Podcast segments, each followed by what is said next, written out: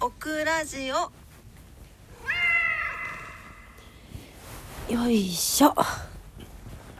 はい皆様こんばんは。DJ オクラです。683日目の夜のオクラジオです。今晩もどうぞ。お付き合いください。よろしくお願いいたします。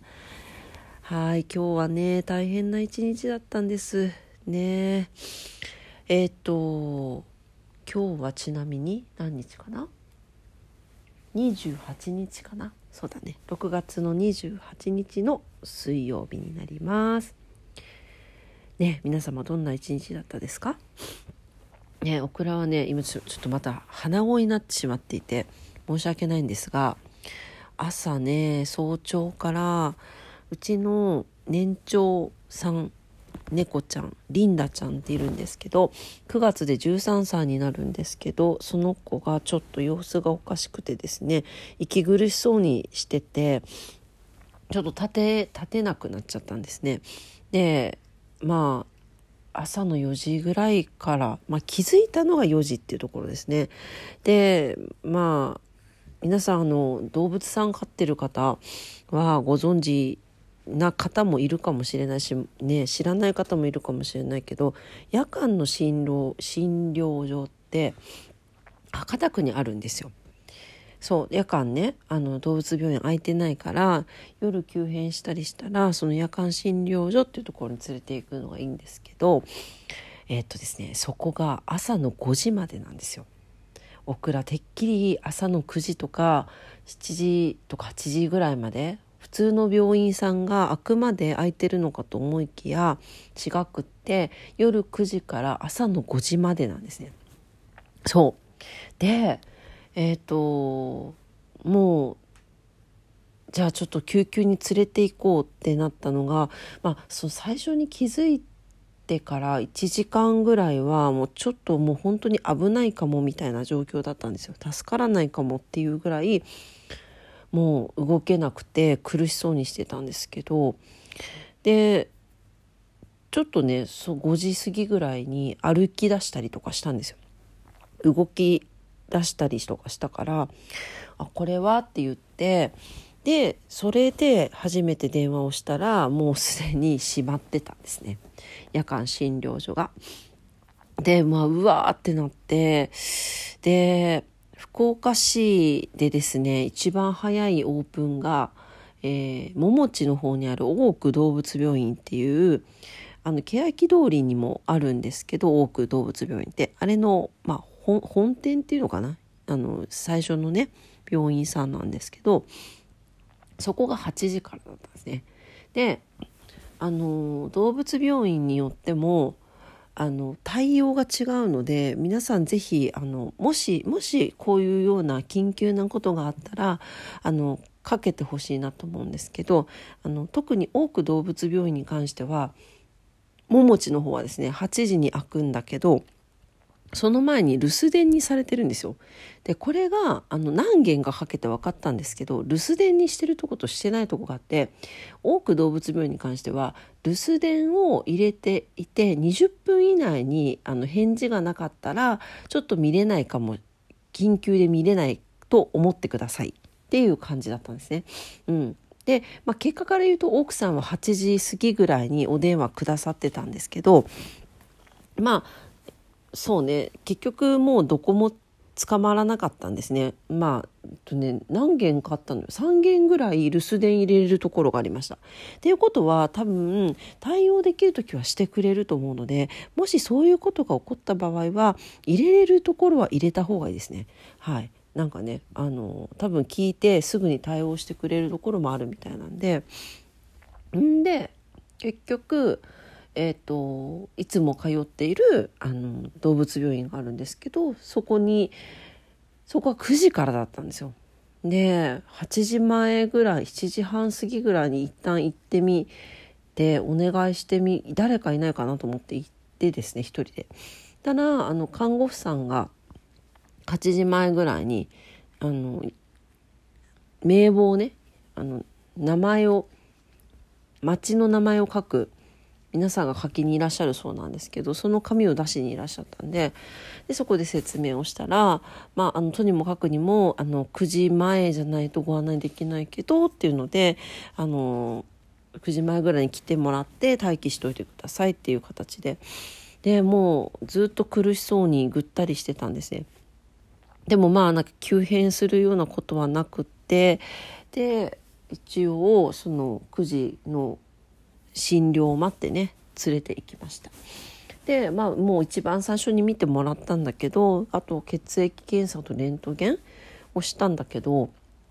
そうね血液検査は脱水症状以外はそんなに悪くなくてレントゲンで肺がちょっと白くなってる、えー、でもとにもかくにもちょっともう息苦しそうっていうところなのでまあ酸素室に入れて入院させましょうっていうことだったんですね。で、えーと、酸素室に入れてもらってでそしたらちょっとじゃあ最後に見ていかれますか？みたいな感じで言われてでリンダの様子を見に行ったわけです酸素室に。そしたらさ泣けてきちゃってさもうさ悲しいのなんのと思ってじゃあちょっと待合室でお待ちくださいって言われて待合室で泣いてたんですよ。でそしたら あのうちの女王様なんでリンダはあの先生から「ちいちゃん」今ちが横にいます。先生から呼ばれてですね酸素室から出そうとしたら激おこであの出せないから飼い主さんちょっと手伝ってもらえませんかって言われて行ったんですよ。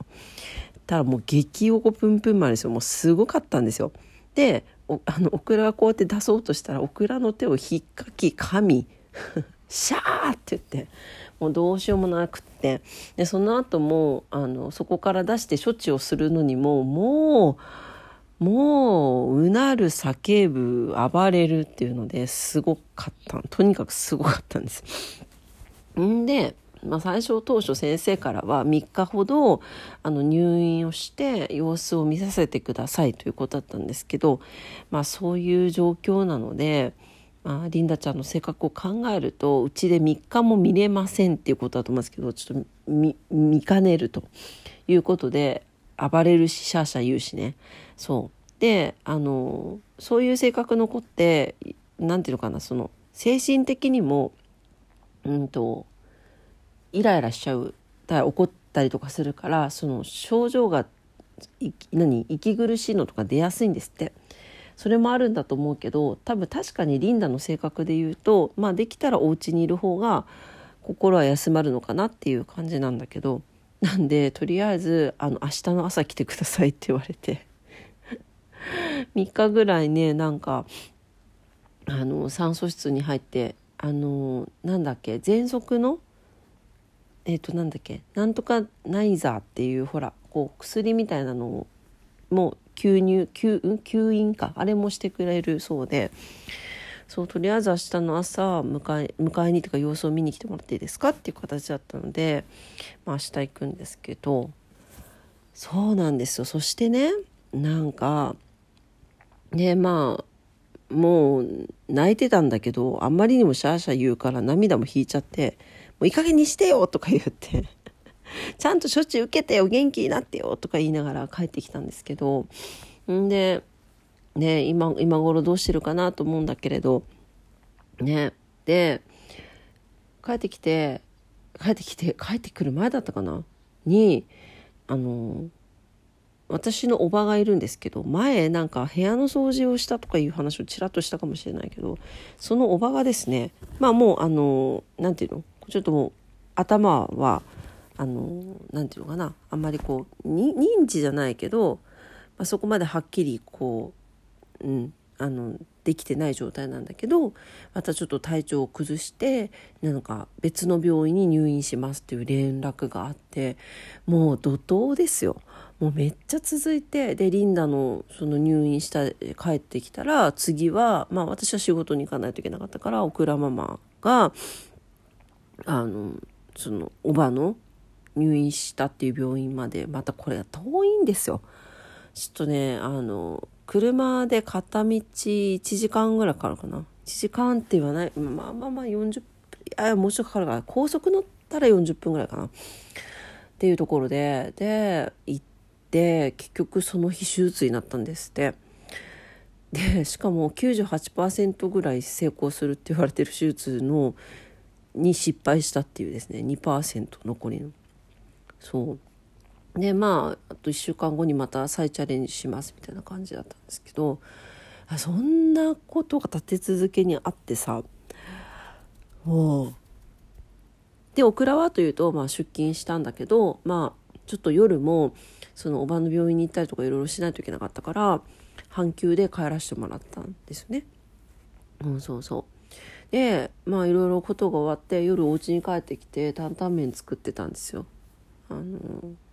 大丸の地下にあるさ四川飯店ののテイクアウトを買ってきたんですよ。そしたらなんかあのねスープをお湯で割るでしょ。あれあのお湯を 300cc の計量カップにお湯を入れて注いでたらなぜかお湯が手元の方に来て手をめちゃくちゃやけどして 災難でした。今日はなんて日だ本当に。ね。えねえちいちゃん。ね。まあでもリンダも頑張ってるからね。オクラも頑張らないとと思います。ね。チーも頑張ってよ。ね。ね。はい。というわけで、え今晩も聞いてくださってありがとうございました。そうそう。ちょっとね、なんか風邪の症状がね、治らなくてなかなか、すいませんね。鼻声で聞きづらかったかと思います。はい。というわけで、えー、明日もね、皆様にとって素敵な一日になりますようにお祈りしております。それでは、今日も聞いてくださってありがとうございました。ね明日、リンダが良くなってるといいな。ねはい。それでは、おやすみなさい。バイバイ。